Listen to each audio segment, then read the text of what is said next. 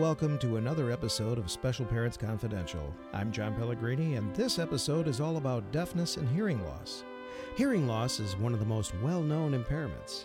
Most people at some point in their lives experience some hearing loss or reduction, though it's primarily due to old age and environmental factors. But every year, many children are born with deafness or hearing impairment. Even though there are many avenues of therapy and technology that can help children with deafness and hearing loss, there are still the same issues of communication, comprehension, and education, as well as social issues of acceptance and understanding that all children with special needs experience. And of course, for the parents of children with a hearing impairment, the need to find reliable information is as much a concern as it is for any parent of a special needs child. Our guest today has a vast amount of knowledge and insight into special education for deaf children and the various technologies and therapies that are available. Julie Wiseman has a daughter who is deaf and has been receiving special help in school for many years. Julie talks about her daughter's experiences and her own experiences in dealing with schools and even the hearing impaired and deaf community itself. And she has a lot of valuable advice for parents of children with hearing impairment. Now, I'll warn you that this is probably one of the longest episodes of Special Parents Confidential that we have recorded, but there's a lot of really great information, and I thought it was important to keep it all together. So I guess we'll get right to it with our guest, Julie Wiseman. Julie, what age was your daughter, Kendall, when you first got the diagnosis that she had a hearing impairment? Kendall was diagnosed at birth, so ah, okay. She was part of the newborn screening process, and then um, she failed. Oh, no. So then we... Um, you have to go in and get a diagnostic testing, and we got her tested for that. And it was, it's not as cut and dry as it seems, so it, it was like three different tests that we had to do over a period of six months. Um, and, and the plan is with the newborn screening is that if somebody fails and they get them in and they have that, um, that diagnostic testing to find out where their hearing loss is so you can get them fitted with hearing aids and get them in. And by that, it's like it's called three, six, nine. I think by like by six months, you want those hearing aids on, on the little infant. Mm. So, so yeah. So by three months, you want to get that diagnostic testing, which we, we got in well before that. I think by three months, we had three diagnostic testing. So that's when we found out. Right. So how bad is her hearing impairment? Is she totally deaf, or did she just have limited hearing? It's so interesting because when you are a parent that's um, has a child. Especially if you're a hearing parent that has a child for the first that, that has a child that's born with hearing loss, mm-hmm. you um, hear deaf, or you hear they have hearing loss, and you have no clue what that means. I mean, deaf to most of us is there's no sound, there's right. nothing, um, and that's not always true. In Kendall's case, there's there's different levels, and so it can go anywhere from a mild hearing loss all the way to profound, and I was even talking to my husband about this because I said we've never really gotten past it, but could somebody have, like, total no hearing whatsoever? And I'm sure that could be, but in Kendall's case, it's, she had profound, profound hearing loss, which is at um, about eighty-five decibels is where she could hear sound, and to put that in context, that is like a lawnmower, or that is like an airplane, and that's not the sound that you and I would hear as a lawnmower or an airplane. She would hear a light hum. Oh, boy. So, yeah, so you're so when you think about communication and language and speaking, she would not be able to interpret any of that with that type of hearing loss without some sort of support. Now, this must have been quite a shock for you guys to realize that Kendall has deafness. Uh, could you describe what it's like with those early days when you're first dealing with the fact that she was going to need help? You know what, every time that question comes up, it brings me right, even though she's eleven now, it just brings me right back to where we were when right. that first happened. You never um, get over the diagnosis originally, do you? You really don't. It's a circle. You end up, like, you know, dealing with it, and then something else comes, and you're down at that bottom of that cycle again. But, um, yeah, it was, um, when it happened, it was almost like I was being educated at the same time I was trying to educate, like, my parents. Um, we... Kendall was, um, this was eleven years ago, so newborn hearing screening had only been around maybe a couple years before that where all infants were getting tested in the hospital. Wow. So before that, we probably wouldn't have known for a while. So when you think about it from that aspect, um, that bonding time that most mothers and fathers get with that child was kind of taken away. Um, is that a gr- good thing? Yes, it is. But from an aspect of, I was I was a first-time mom. From that aspect, all I was doing was worrying the whole time, like, oh, my God, what am I going to do? What things need to be done? You know, she won't hear this. How, you know, how how are we going to manage all this? Right. So you went from, oh, cuddle, sweet little baby, to in overdrive. Right. Um, so that was, it was a lot of, um, you know, I think everyone goes through grief differently. Mine was, why me? Um, I, I only have one child, so I was like, why me? I only get one child, and why does this happen? Um, you know, people would say things like, um, oh, you're a strong person, so God gives us, you know, what, you know, because they knew that you could handle this. And, and and they were trying to say it in nice ways. They weren't meaning anything mean by it, but those were the beginning days that were very rough. Um, and also, because it was so new, um, because a lot of children being diagnosed that early, um, a lot of the support systems weren't in place yet.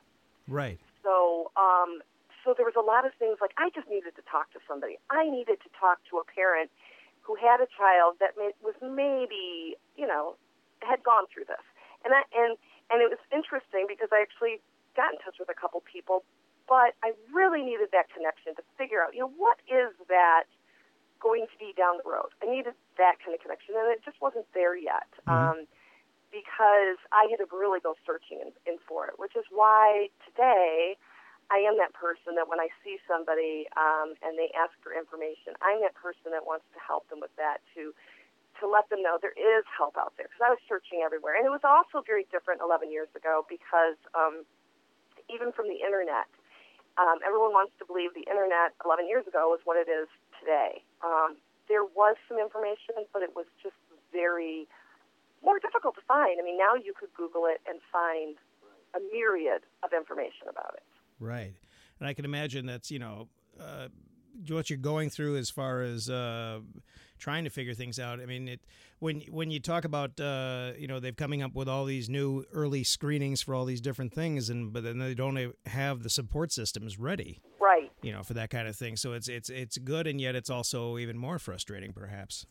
It is. And, and it was just, um, you know, you're, and then you're being inundated with things. Like immediately somebody say, well, you got to think about her education. And you're going, this is just a baby. What are you talking about? Now it makes sense, but it didn't make sense then. I mean, there was just a lot of things that um, was was thrown our way that we were just trying to move, maneuver and figure out and understand. And at the same time, going through our own grief. Um, and we were living in a different county at the time. So the support systems in in another county um, that was just one county over, there was more support systems there, but we couldn't partake in that because we didn't live in that county. And when I say we couldn't partake in it, it was because they were through the educational system, so right. We would have had to have lived in that county to partake in that. Yeah, and that's always a problem, too. It is. So it was just, there was a lot of that going on. Um, there was a lot of, um, you know, what is the life going to be like for my daughter, Kendall? You know, and every mother and father wants, you know, wants to be able that their child will um, be able to hear them say, I love you. Or if, if a person's a musician in the family, they're like, I always wanted them to hear music. You know, just different things that you think of in your little family situation, mm-hmm. how that would apply to that child. And and it just, it just, you know, takes that and turns it all around. And I don't know the exact figure, but it's it's pretty high that the number of children that have that are either born with hearing loss or have hearing loss um, are born into families with hearing. Hmm. So it's it's a whole new thing that they have to learn. Um, you know, the, the communication styles, all of that are just it's everything is just so new to them. So it's it's total learning process. Right. Right. Well, you know, and I, I had a question about that, of course, because with hearing loss and all that, I've read that it can be a genetic trait, but it can also come about randomly. So are there any family members in your family that have, uh, I know that's redundant, but are there any uh, people in your family that have deafness or in your husband's family, or is this uh, completely out of the blue? Well, actually, it's very interesting because it, it's not a genetic. We we did get tested. We did get her tested on the first strand, and it's not gene- uh, genetic. There is... Um, mm. one gene that they've been able right now to isolate, and it's called the Connexin twenty-six. And she did not. And, and we could go further into it, but it, it ends up at that point we were like, what will this accomplish? So we opted not to. Um, but we do have hearing loss on both sides of our family. Is it genetic? Is it environmental? Is it, we don't know. Mm. Um, you know, my mother has it. My sister, who's um, who, who she got she got her hearing aids in her forties, like around the same time Kendall got her cochlear implant. So it was very interesting. Um, and then on Chris's side, my husband's side, um, his niece was born. Um, she has hearing loss, but um, they believe that was because of lack of oxygen during birth. So those things, and, and his dad has hearing loss, but that might have been a, another medical thing. So we didn't find any real big connections there, and you will find that um, a lot of people with hearing loss, you just don't know. Right. It's just one of those things. You know, yes, there is a genetic component. There's other syndromes that um, would would come into play. Um, she doesn't have any of those, and um, so it's kind of one of those, yep, We, we have no idea what caused it. Right, because we can always associate hearing loss with older people as just the fact of getting older, but you don't necessarily, uh, you wonder sometimes, though, about uh, when a child is born with hearing loss. Right, right. And it and literally with her, I mean, it was, it, it's the hair cells, and they're just not doing their job. And, um, and so in that case, yeah, but we have no idea. And so you just kind of have to go forward, and, you know, some... Some people have a hard time going forward. They always want those answers. Um, at some point, we didn't realize, or we realized we didn't know what those answers were really going to do for us because, you know, some of the doctors were going, well, if she, you know, later on down the road, when she gets married, won't she want to know if her kids are going to be born with hearing loss? And I'm like, I, quite honestly, Kendall has hearing loss, but will that matter to her? Probably not. Mm-hmm. Um, and that will be something she can figure out as time goes on. But for our sake, we, we just said, you know what, she's born with hearing loss, let's kind of go in that direction and, and uh, move up, move forward. Right. Now, what do they tell you as far as being able to communicate with Kendall? Uh, most people are, of course, familiar with sign language or lip reading, but there are other options as well?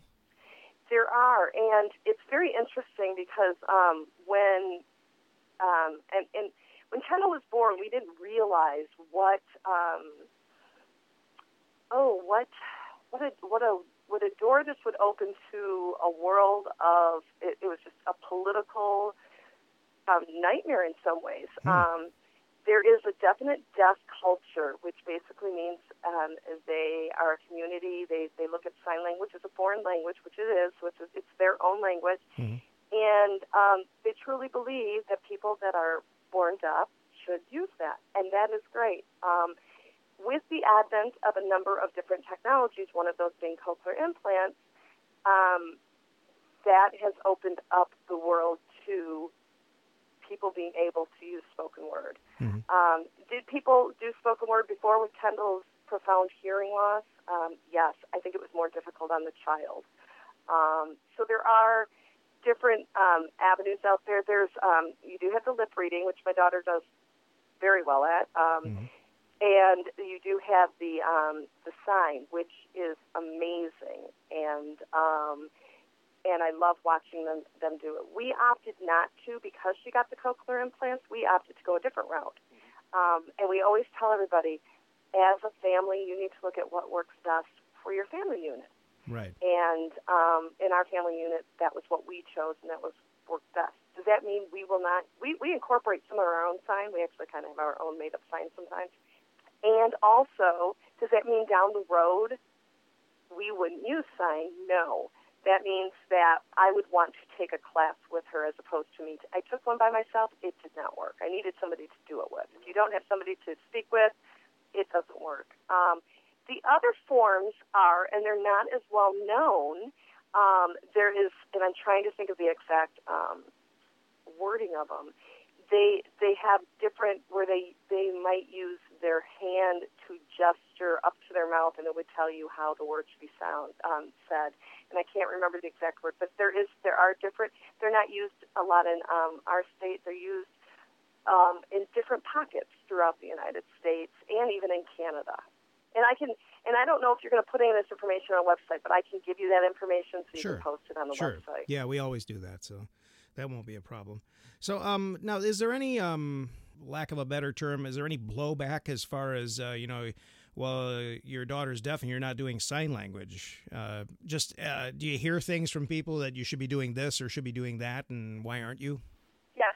Yeah. Yes. And I think that's what I, I'm, I'm brought up about. Just it opens up that world. I mean, we had people that um, at the church we went to at the time, they they had a signing map, and we loved it. And we, we while we didn't communicate in sign, and this was before Kendall was born, we didn't communicate in sign.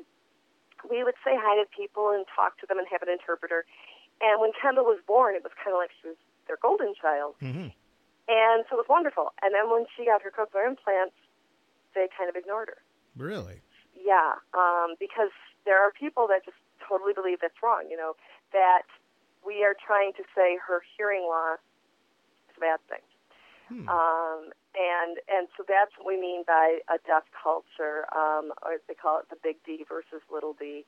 Um, it gets real political. I mean, we've had people go, I, I've had people at conferences come up to me and, you know, ask me, does she sign? And I say no, and I explain. And, and they just kind of berate me about it, you know. Well, she should because of this, this, this, and this. And like I said, families need to make choices based on what their family unit is about. Right. And and that's and I and I that's why I applaud everybody that's able to do that, to not look at somebody else and say, you know what, they're doing this, so I've got to do this.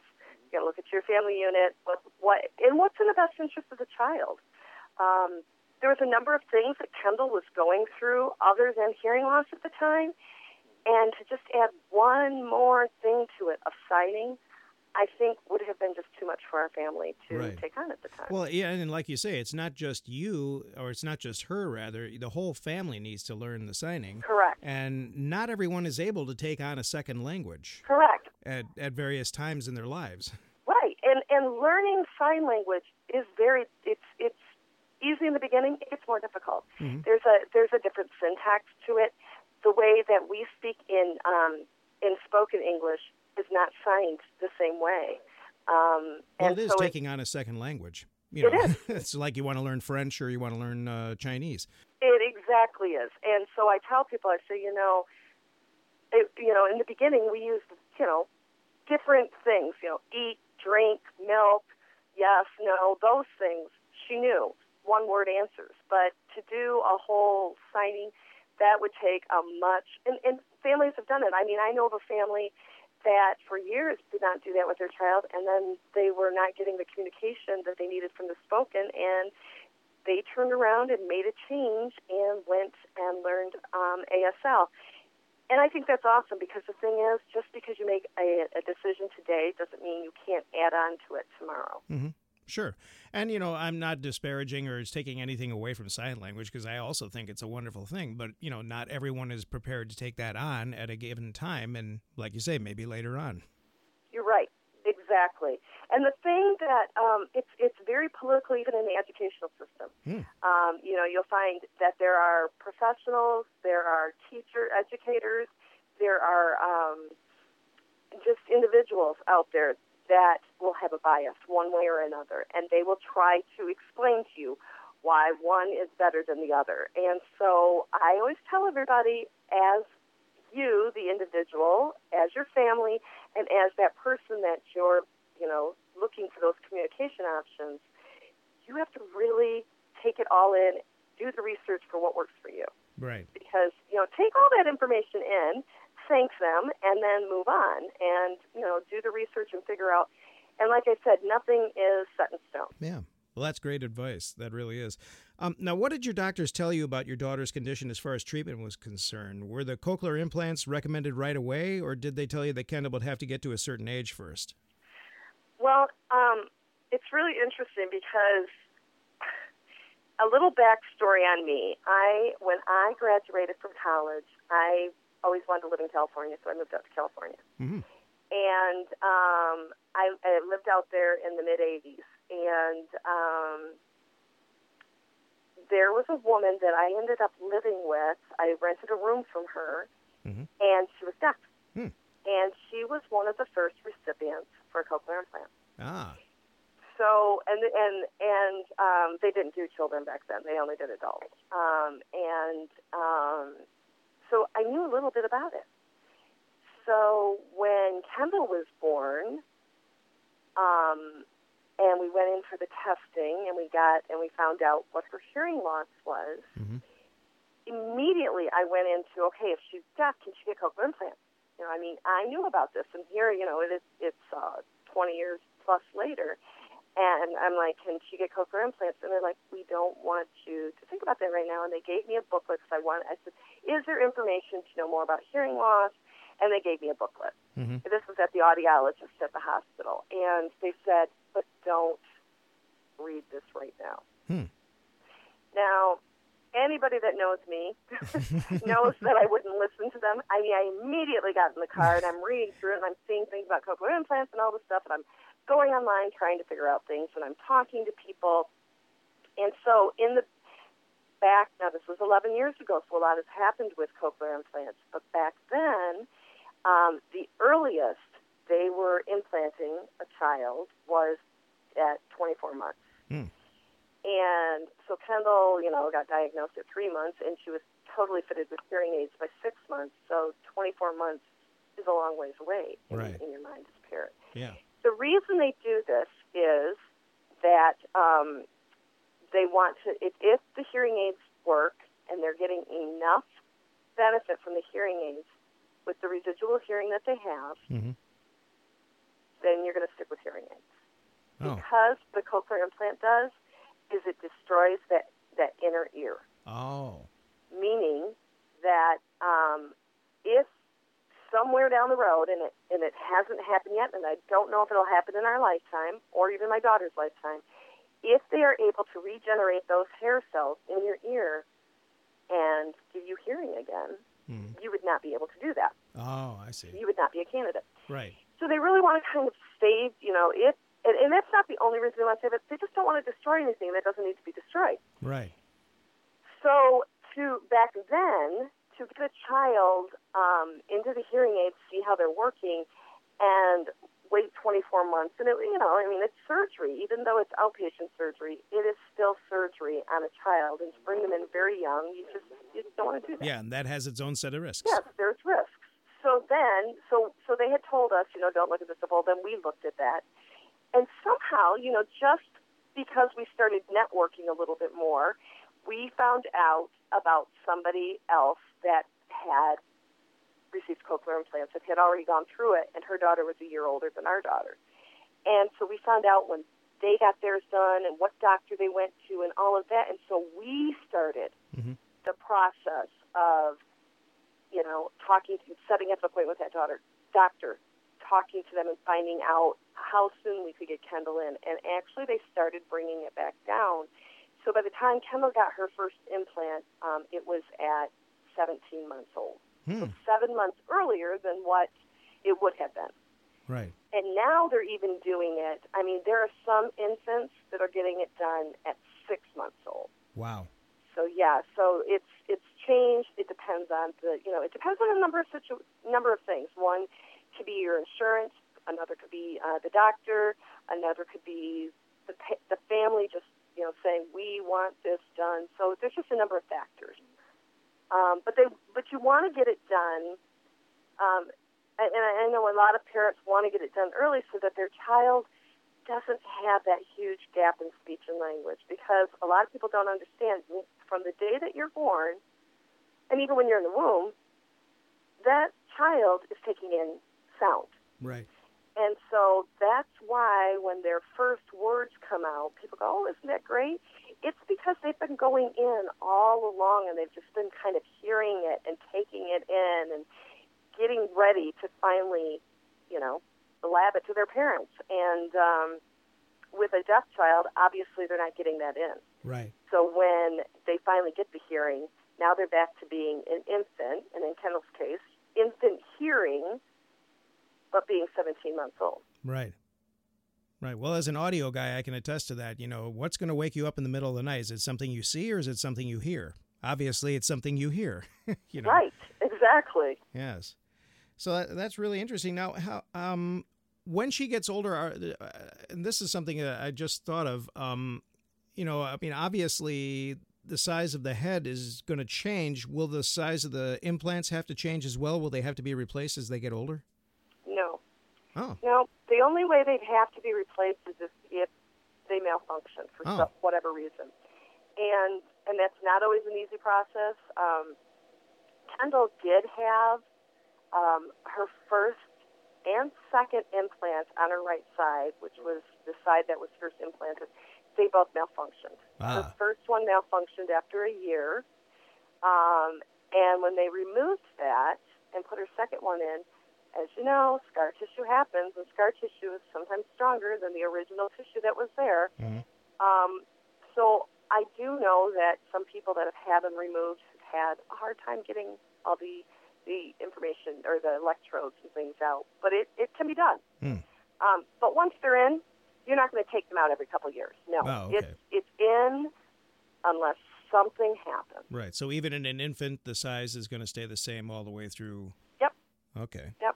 Because that just, you know, it occurs to me because I'm, I'm, you know, when you watch a kid grow, they're obviously their head gets much bigger. Right, everything else gets bigger, but yeah, for some reason, it, it, in, inside it works fine, and and it's amazing because we've watched the outside. Um, what it looks like is is a is a hearing aid, but then it has this little headpiece that gets that adheres to her head because there's a magnet on the inside of her skull, ah. and then there's a magnet on this headpiece, and so it sits on the outside.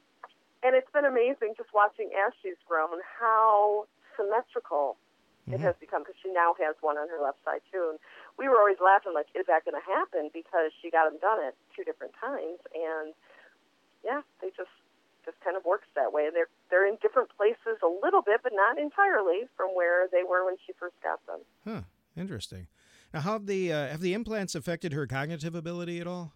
Well, because... Um, Because of that malfunction, mm-hmm. and because she had two malfunctions, and because she was what we label off-air, so right. she was not hearing, and she had just started school.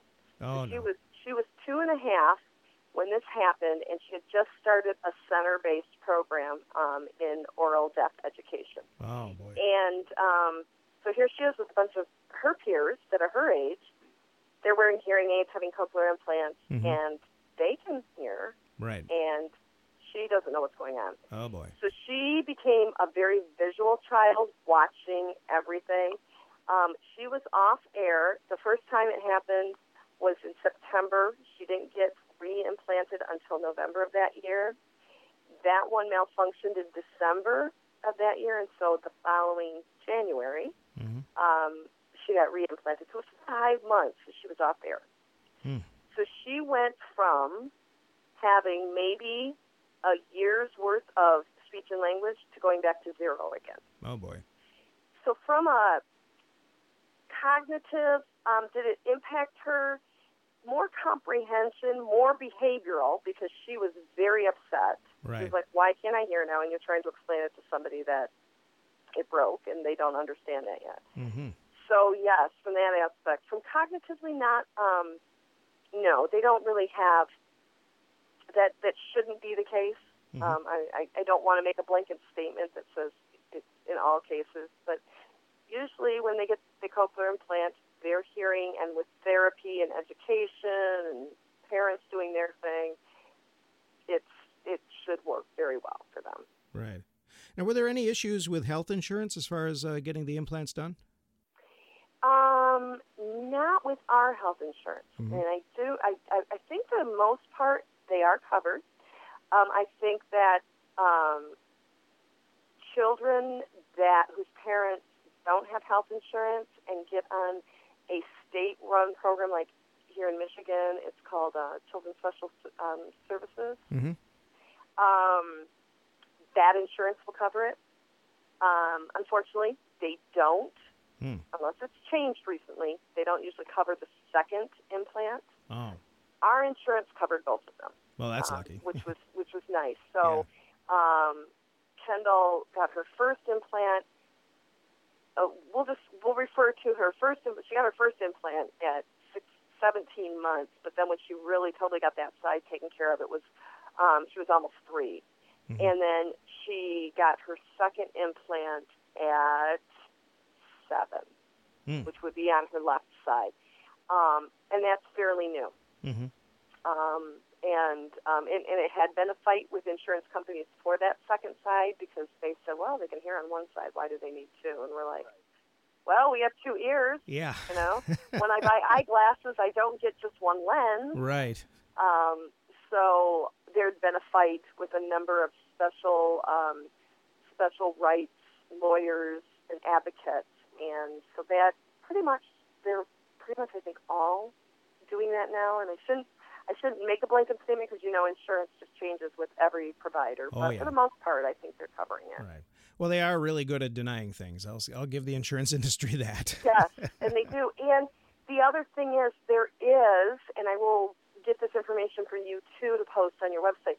There is, so if you do get denied, there is an advocate organization that um, is listed online and will help people through the steps of, you know, what to do, how to go through the denial process, what what needs to happen. And they've been very successful at helping those individuals out that have been denied for um, implants. Well, great. Great. And then one other question I had was, uh, did the implants cause her any kind of uh, problems with at school as far as like peer acceptance or things like that? No. Um, you know, obviously she was in a, a, a center-based program for five years, so everybody there had them. Right. Everybody had either a cochlear implant or hearing aids, and and so so much so that she's gotten to the point where we ha- are out in public and she notices somebody with a hearing aid. She'll point. She'll be like, "They have a hearing aid." Right. Um, it could be. It could be an elderly person. It could be a younger person. But she will. She will acknowledge it. Um, in and she has been mainstreamed. She's in fourth grade now, so she has been mainstreamed since um, halfway through her first grade year. And um, she, you know, I think the kids at her school just they learned about it. They kind of knew about it, and they just moved on. Mm-hmm. Um, it was interesting, her teachers, the, the school that she goes to, um, for first, second, and third, they're a multi-age classroom, mm-hmm. so she had the same teacher for um, two and a half years. And um, there's two teachers in that classroom because they, they're much bigger classrooms. And uh, one of her teachers ended up getting a virus and um, ended up losing hearing in one of her ears and has um, what they call a Baha implant, which is a bone conduction implant. Mm. And so the kids already knew about hearing loss from this teacher. Mm-hmm. So it was kind of like Kendall coming in. Um, yeah, she, Kendall doesn't really think about it anymore. However, a lot of people, just because Kendall speaks very well and she can hear, they think she can hear, like, no issues. You know, they kind of forget sometimes. So right. I think that's probably the biggest thing is is that they forget that she still does have um, a deficit in her hearing. Right. Even with the cochlear implants, right. she has a minor, hear, uh, uh, it, you know, a uh, mild hearing loss. Right. So it's important to remember that when you when you see someone who has those, it helps them to hear, but it's not a complete one hundred percent improvement. Correct. And you know what? I think most people, like you and I, I'm sure we have some mild hearing loss. So we can equate it to that, but if you go to like a restaurant or something, and most restaurants today are horrible. Oh, yeah. You, the acoustics in there are terrible. You can't hear. Everyone's yeah. So for a person with hearing loss, it's terrible. Oh, yeah. They don't like it. And I, so I always yeah. equate it to that. Like when I go to her school and in the lunchroom, I'm like, oh, she just must just kind of just sit there and zone out. You right. know, when the kids are talking, she's probably like, yeah, I don't even care if I can sit next to my best friend because I can't hear. Mm-hmm. So. Yeah, and our son has uh, hearing sensitivity problems, too. Oh, God. Not hearing loss, but he just gets really uh, upset when there's a lot of loud sound. Yeah. And so he gets used to, for example, like you say, the uh, the school cafeteria. He's gotten used to it, but it's taken a while. And then what would happen is he would just sit and he wouldn't even eat because he... Uh, He just couldn't handle such loud noises all the time. Exactly, exactly. And people just, you know, they don't understand until they've been in that situation or until they've experienced it themselves. Mm-hmm. Now, you've become, through the other things going on, uh, you know, as far as, you know, taking care of your daughter and then through school and other stuff, you've become involved in your school district's uh, PACE group, which stands for Parent Advisors for Special Education. Now, uh, what does that organization do, and um, how does that work through uh, most schools? Well, every district um, in Kent County, mm-hmm. um, where the, where this is um, housed in, in our area, is um, they have PACE advisors, mm-hmm. and um, so I'm in I'm in Granville. We have you should depending on your district, you there are two or three, and um, basically what our role is um, is to hear the information, get the information, bring it back to our district to let them know what's going on, to let these other parents know, to invite the parents to come, because a lot of people, myself included, did not realize that we actually have a say in our child's education, mm-hmm. that we have a say in how they are being taught. Now, not that, you know, my daughter can be specifically taught a certain way and then the next person's dog, child can be taught, not that, but that we have a right to say, you know what, they're not getting that, and we need. So that's how, that's where you would learn more of that information. You wouldn't learn it just by um, osmosis, um, because there are special educate special ed educators that mm-hmm. come to these meetings. There are professionals in the community, and they offer at each meeting um, a, a little presentation. You know, one could be an I E P boot camp. The other one could be, like, um, our last one that we just had, just talked about all these different summer activities that a lot of parents don't don't realize. They, they might not have the resources to find out everything that's available in the area. Um, there's all different things like that. There's um, the new thing that we're learning about in education is the Common Core Standards. That's huge and changed education across the board.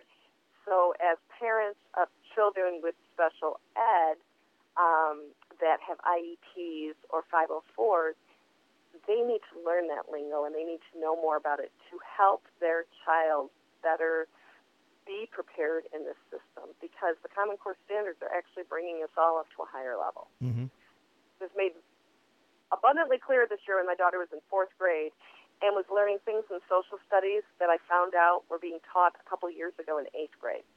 Hmm. So that's huge. And yeah. when you think about somebody like my daughter, who is still behind speech and language mm-hmm. and still behind in reading levels, to be taught something that a a general education child two years ago was in eighth grade had to learn. Right. That's huge to make that brain figure that out. Oh, yeah. So...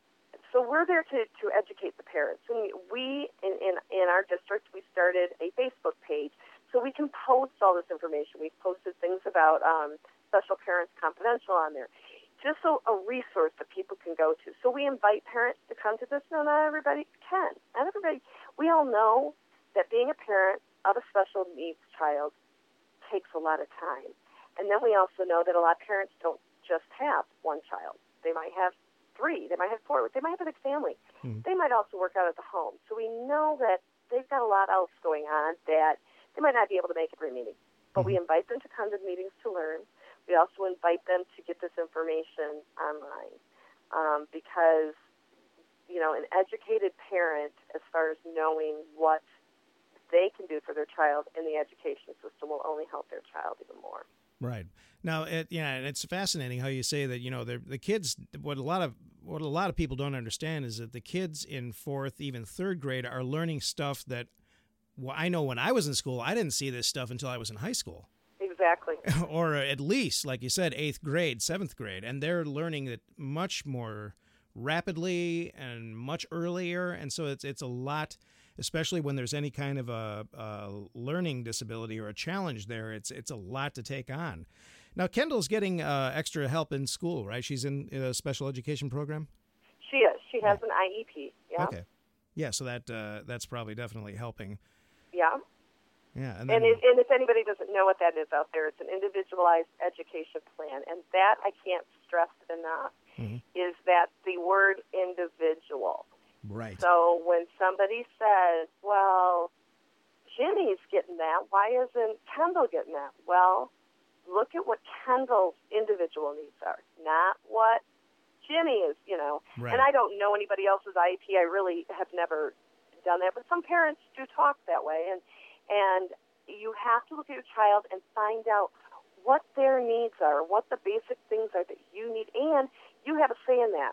A lot of parents don't realize that. They think that when they go in, the teacher writes it down, or they, or the special ed person writes down their I E P, and that's it. And it's like, no, you know your child.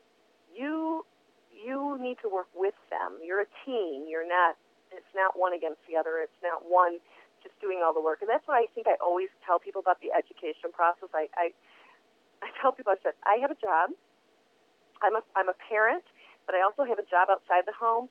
But then when my daughter comes home, I'm a teacher. I have a third job because I'm, like, constantly teaching and learning this stuff. And I think as parents we forget that, that it's not just the role of the teacher at school, it's also the role of us as parents at home. And, you know, also um, you have, uh, like you say with the kids, if, you know, one child is capable of doing that, another child isn't. So the individual part of the individual education plan, I think, is the, like you say, it's the key factor there.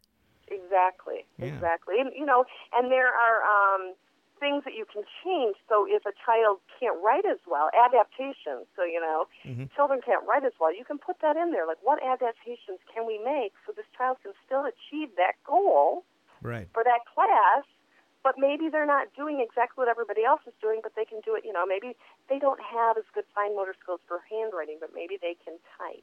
Right. You know, let's put them on a word processor, an Alpha, is it Alpha Smart or something like that? Right, um, yeah. Put them on those, you know, so those are things, and I would, and that's the other thing that um, is a huge, that one gets a lot of people out at, is our PACE group, is um, the assistive technology.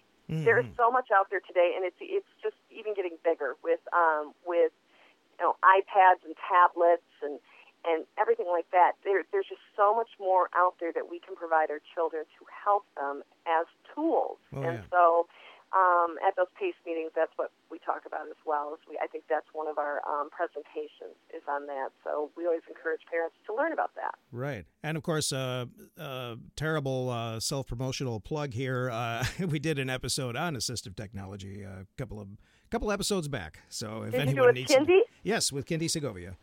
She is awesome. Yes. And mm-hmm. and I just went to another presentation of hers yesterday, and then that's what I always tell parents. I said, this presentation, it was, she was doing it on technology, assistive technology, but then we started, you know, asking her questions as parents about I E Ps and things. For, tap in. I always tell parents, tap into that, that educator out there, that person that works in education that has that information, that is passionate about what they do. Right. And, Ken, and Kendi is, because she was a wealth of knowledge. Yeah, and every school district has someone, or at least, if not the school district, maybe the combined school district region. But every right. every state and every region uh, has someone in charge of assistive technology. And sometimes you have to dig a little harder, cause, because at this meeting yesterday, Kendi brought up the PACE group, mm-hmm. and a parent that lived in a county right next to ours said, what's PACE? And she goes, it it is part of your special ed. They should have something like this. Right. So immediately she was like, I got to check this out. Well, that, I mean, I remember the first time I heard about PACE, I didn't even know about it. Right. You just, you don't know until you start talking. And I, I know that's why you have put this together, to help parents realize there is the help out there for them, and let's get this information out to as many people as possible. Now, you're also a board member of the Hearing Loss Association of America, the Grand Rapids chapter. Mm-hmm. What is that organization about, and uh, how did you get involved with that? Well, it is a chapter um, of the national organization, which is the Hearing Loss Association of America, mm-hmm. and this organization was put together, obviously, to help all of those individuals with hearing loss. And it, um, their, they, their tremendous resource is through the web, through webinars, through um, a convention that they put together. They they have a different place every year that they ha- they have it. Mm-hmm. Um, they have a uh, bi-monthly magazine that they send out. That's everything from a national standpoint. When you join that organization, locally, you don't necessarily need to join our group. Um, you don't need to pay a fee, is what I mean, um, a membership fee. Wow, okay. Um, I would highly recommend any parent joining the national, only because you do get all that information. Right. Um, the, the way I got involved with it, I happened to go to Lansing for, um, it was a day at the state capitol, and it was where we were talking, meeting with our state representatives to to talk about hearing loss, um, education, things that they could do in our community. And I happened to bump into some people there that were with the Hearing Loss Association of uh, the Grand Rapids chapter. And they just invited me to come to the organization. I ended up becoming a part of the organization because I feel, as a parent, I'm kind of in between. One, I want to know what to expect for my daughter for the future, and I can hear a lot of that from people that are adults.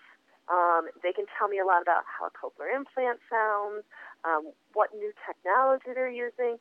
And then from the standpoint of my daughter, helping her um, so I can further educate her, advocate for her, learn new things for her.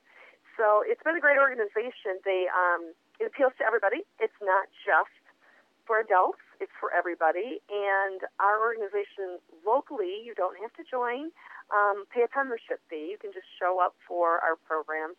Right now we're not doing, um, we used to do quarterly programs. We're not doing those right now, but we probably will be having one in September that will deal with assistive technology and, and talking to audiologists. Um, people love that when they can ask an audiologist questions about hearing loss. Yeah, that's great. And then um, you're also a member of Guide By Your Side and the national program of Hands and Voices. Can you kind of, and I will probably have to break them both down, if you maybe start with Hands and Voices, give us kind of an overview of what that organization is and what they do? Certainly. The Hands and Voices is an awesome program. It was started by some mothers out in Colorado, mothers such as myself that happened to be meeting with other mothers and realized that there was this disconnect with people that were saying, you know, we're going to put the people that talk over here, the spoken language, and the people with sign over here, and the people that do cute speech over here. And they said, no, no, no, we should be all together sharing this information, helping each other, um, being supportive of each other, hence the name Hands and Voices, hands being for people that sign, use other forms of like cute speech for their um, mode of communication, and then the voice is obviously being spoken language. And neither of these, none of these people that started it were really, they weren't educators in the field, they weren't professionals, they weren't audiologists, they weren't doctors. So they have just done tremendously. They started out in Colorado, they expanded to other regions throughout the United States, there's chapters. I don't know if they're in, I don't believe they're in every state, so if there is a state that you live in that you would like a Hands and Voices, you'd like to start it, I'd suggest going and, and contacting them and finding out how you bec- become um, a chapter member. Um, then um, they have a wonderful website that offers a plethora of information, anything from I E P information to socialization um, issues that people, um, individuals with different challenges have challenges in. Um, so it's it's got great articles, it's got great contact information, um, so I would suggest going to their website as well. Great. And then Guide By Your Side is uh, a, an extension of that? It is. Guide By Your Side started in Wisconsin through the state there.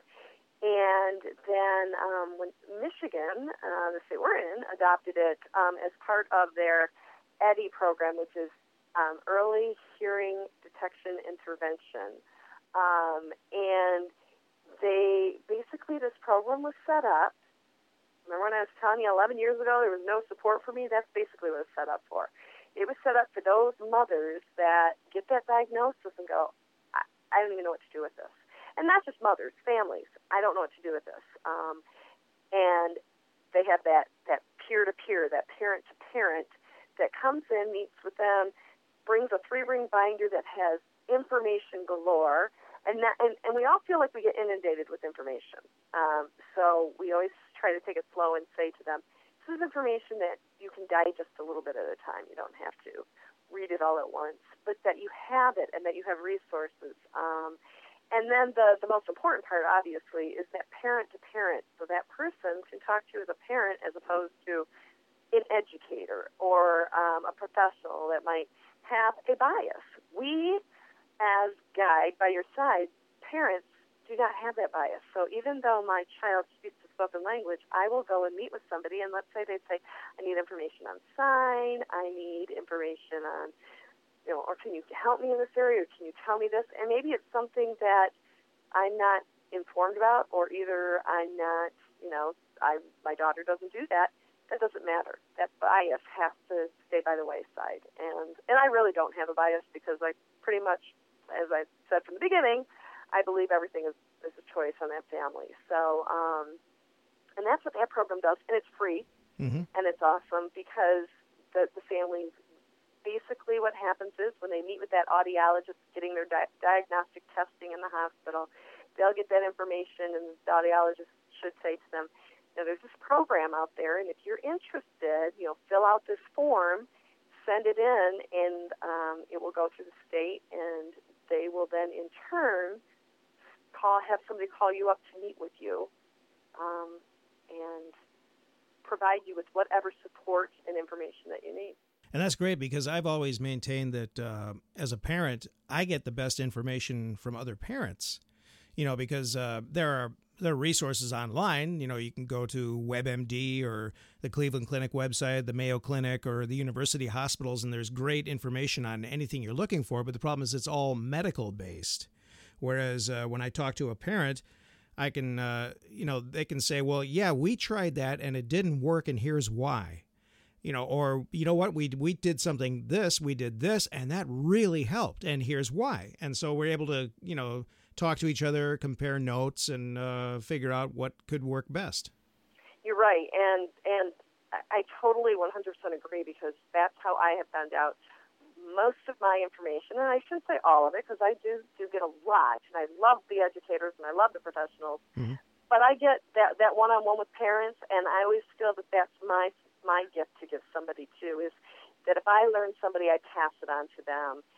So, um, you know, I, I learned that yesterday when I was talking to somebody at this uh, this presentation I was at, and there was a number of mothers in the room, and we were learning about I E Ps, and this mother brought up something, and I thought, I never even, nobody ever told me about that. I didn't know I could ask for that. You know, I wouldn't have known that had I not talked to that parent. So it's very good, to, and, and not everybody is going to be probably like you and me. I mean, I do find that every there. There's varying degrees of people out there. So if you're not a real big extrovert, mm-hmm. I know it's hard for people because it's like you really have to go out and advocate for your child all the time. And but just try to just do a little bit, you know, because I talk to, I'll talk to everybody to get that information. As I said to my husband, he should be very happy that I'm no, uh, a no, nosy person because I do like asking a lot of questions, and that's that's what gets me the answers half the time. But not everybody's like me, so right. Well, and it's a matter of getting comfortable too. I mean, when you go to some of the meetings, then you get to know the people who are there, and you can start being a little more comfortable, and you can start asking more questions. Exactly. But, yeah, because you know the funny part is. We tend to look at some parents and we say, oh, they're experts on that. But then you realize, no, they're just learning like everyone else. It's just they learned something that we don't know yet. Yep. Yeah. And yesterday we were at, I was at lunch with this lady afterwards, and somebody overheard us and came up to us and said, I just want to tell you mothers, I wasn't, I, I didn't mean to overhear what you're saying, but she said, I just want to tell you, you keep going to fight. Because she goes, I'm a mother of a child with special needs who's now twenty-eight. And she said, and I've been there, and if there's anything, and I thought, that was so awesome to hear that, because you're right. You you need that constant reassurance that, you know what, you're going to do it. You keep going that fight. You're going to get there. And not that it's a fight, but you know what I mean. Right, yeah.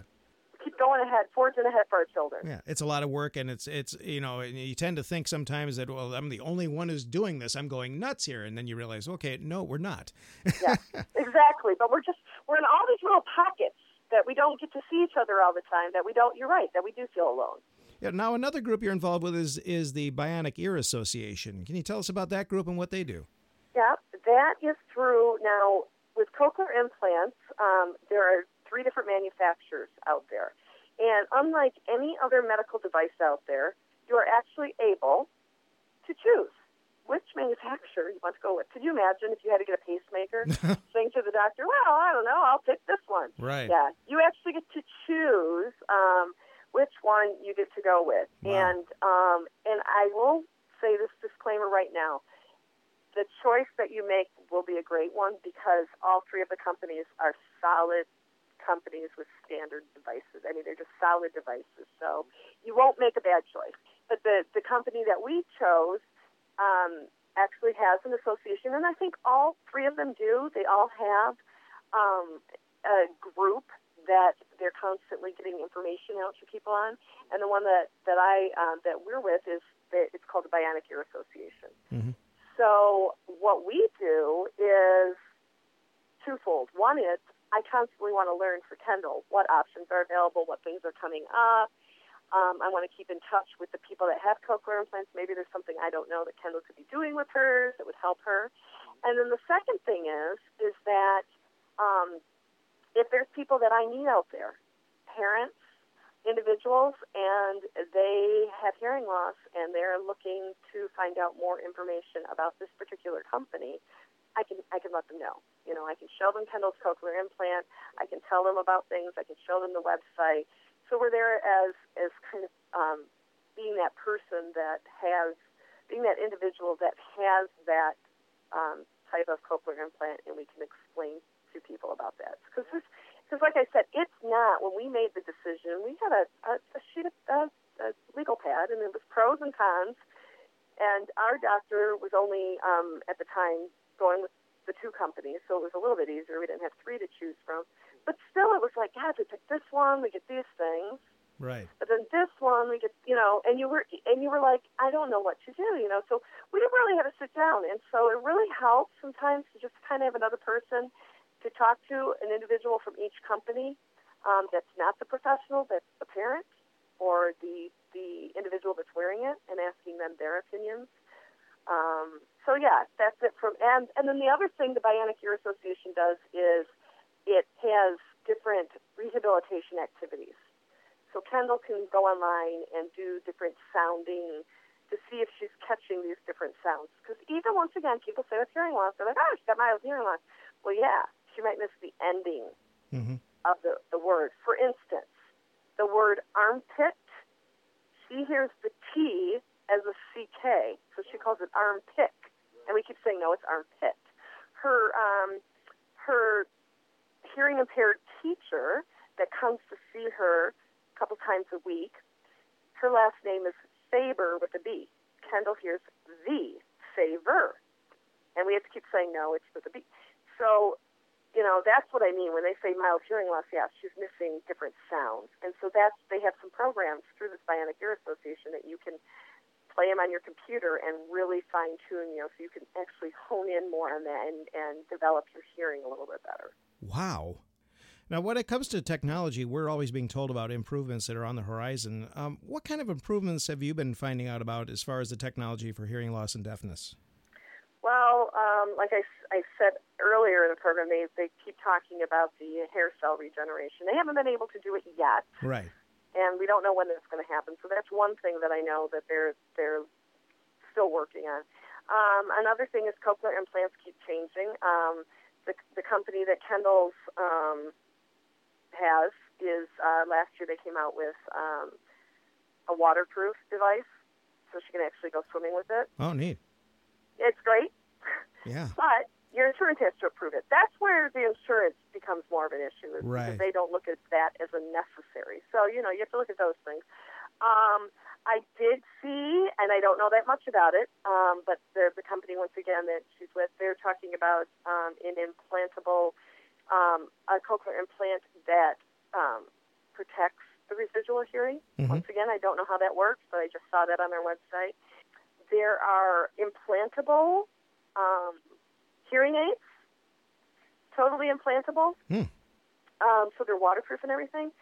Um, but the fallback on that is it's not covered by insurance. Right. Because they look at that as cosmetic. So there's there's a lot of great things out there.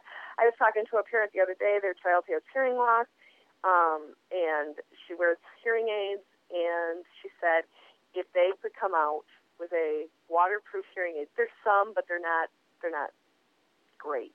And she said they could come out with a waterproof hearing aid. So I really think those are the things that people are looking at, is how can I incorporate hearing throughout my whole life, not just when I'm dry. Mm-hmm. You know, I take a shower, and, and most of us don't mind if we're quiet in the shower, but I mean, that's just one instance. If you're going in the pool, that's, you know, how do you play Marco Polo? Right. That's the one we like, how do you play Marco Polo? Um, so those are some things. Um, you know, hearing aids, they constantly make them smaller, but that doesn't mean necessarily better. Right. So people have to be on the lookout for that because it depends on your hearing loss. Um, you know, that's always, you know, look at that. And but they do. They make some that are smaller that um, you can use with your cell phones now, that you can hear cell phones better. That's the other thing. Technology right. has helped out in the hearing loss community. Um, people that use American Sign Language, they also text. I mean, that's a big thing that they do. They also do um, uh, video relay, so you're you're able to do that video time with somebody and sign with them on, uh, via video. Um, so there's a lot of that technology in the forefront that's happening now that has made it, you know, ten, fifteen years ago wasn't available for our kids, and now it's there. Um, so I think that it just with technology and everything going faster and faster, I think there's programs out there that are on iPads and the computer that, you know, really work with hearing loss as well. Wow, those are all amazing. Now, is there any kind of a national resource out there that can guide people to help them in their own states or communities as far as getting good information? Obviously, Hands and Voices is one of them. Uh, anything else? Yes, Hands and Voices, Hearing Loss Association. Um, you know, there's a A G Bell, mm-hmm. um, which they have state chapters as well as the national chapters. That's another great one. Um Um, Gallaudet University, that's out of Washington, D C, mm-hmm. and they focus most, they, they, it's obviously all um, hearing, they deal with hearing loss and deafness there, so that's what their students are. Not necessarily everybody who goes there is, though, because some people are going into deaf education and they hear. Ah. Um, but they have great information. Um, R I T, which is Rochester Institute of Technology, out of Rochester, New York, great information there. Um, for a parent that is just just been di- has a child just diagnosed and they're a newborn. We did this with Kendall, and it was awesome. We did it while she was still getting her early intervention um, from the school, because the early intervention will come to the to the home up until the age of two, and then you go into the school. Um, so we did it through John Tracy Clinic out of Los Angeles, since it was a correspondence course. And what's so cool about this is um, the John Tracy Clinic was started. It's Spencer Tracy. Everyone knows Spencer Tracy, Catherine Hepburn, Spencer Tracy. Oh, no kidding. Yeah. His son was diagnosed with hearing loss in nineteen twenty-five. Oh. And so his wife um, devoted her time and energy to study how deaf uh, children could be taught to communicate with mm-hmm. the hearing and the speaking world. And so then she taught her son that, and then started this program. And apparently, you know, just wanted no kid to be that. So it's so it is for, once again, the speaking language, but it's a great way to do that. We did exercises with Kendall, and it was just educational stuff, and it was very easy to do in the home. And we did that for a couple of years, and it's free. Um, and then for signing, what a great, this woman um, is an entertainer, and her daughter was born with hearing loss, and she started singing songs, touring things, and then became this program, and mm. then became a program on P B S called Signing Time. Oh, right. I remember that. I and think it's so still on. It's an awesome way for anybody. I mean, for you and me to just go learn a couple signs. It's great, and then it's just great for kids. So, I mean, there's a lot of resources like that. Um, like I said, go to Hands and Voices. There's um, conferences all the time. Um, there's, I, I would definitely check out every one of those um, organizations we talked about, mm-hmm. and check out their websites and get on their mailing list and get on their email list. And I know you can be inundated, so maybe just pick a couple. Pick, you right. know, if you want to learn about sign language and you want to know about the spoken language, pick one of each. And um, but there's just a ton of information out there. That's fantastic. That's wonderful to know. Well, I, I really appreciate you taking the time with us, Julie, and uh, talking all about this kind of stuff. And it's, I think it's going to be a tremendous help for a lot of people. Great. Thank you so much for allowing me the opportunity. As always, we have links to every resource website that Julie mentioned on the homepage of our website, special parents confidential dot com. And that's it for this podcast episode of Special Parents Confidential. I'm John Pellegrini. Thanks for listening.